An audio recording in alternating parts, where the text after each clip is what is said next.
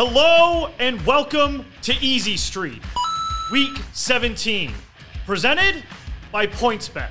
First time users, download PointsBet, use the code CHAMPAGNE for a free deposit match.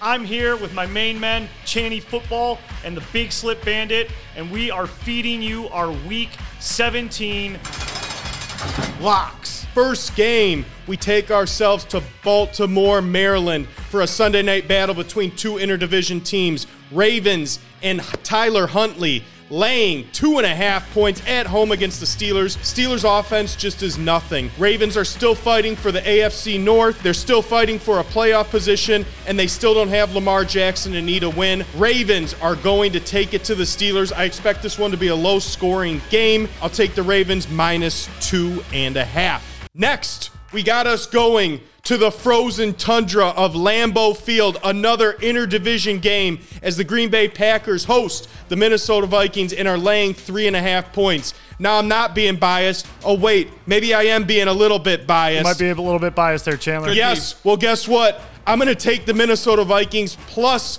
three and a half at Lambeau. I do think the Packers are probably going to win by a field goal here, but Dalvin Cook Justin Jefferson, Kirk Cousins are going to keep this game close. Give me the Vikings plus three and a half at Lambeau Field. Packers 27, Vikings 24. Love it. Thank you, Channy. Coming live from uh, Lambeau Field over there. But we're going to go, we're going to head south where it's a little bit warmer down to Raymond James Stadium where the Buccaneers are going to be taking on the Carolina Panthers. Yes, the same Carolina Panthers that beat the fuck out of us last week with over 600 yards of offense.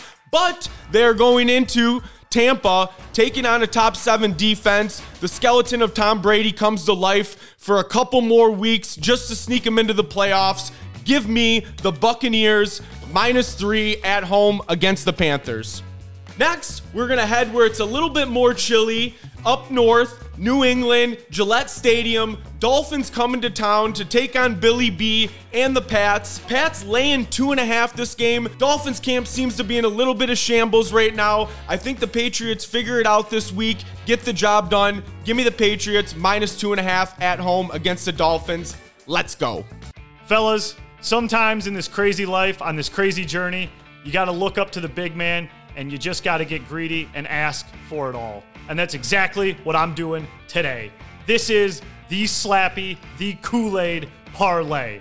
We need wins from the Browns, the Jets, and of course our Lions. And guess what? I'm asking for all three. I'm putting them all together, and this is our money line parlay. Washington versus Browns. Browns plus 110. Seattle versus Jets minus 110. Bears versus Lions. Lions minus 250. You add that all up. What do you get? You get plus 429 and the happiest group of Lions fans you ever seen in your goddamn life. We need all three. We're asking for all three. We're getting all three. Bang home that slappy parlay and let's go to the fucking playoffs this year.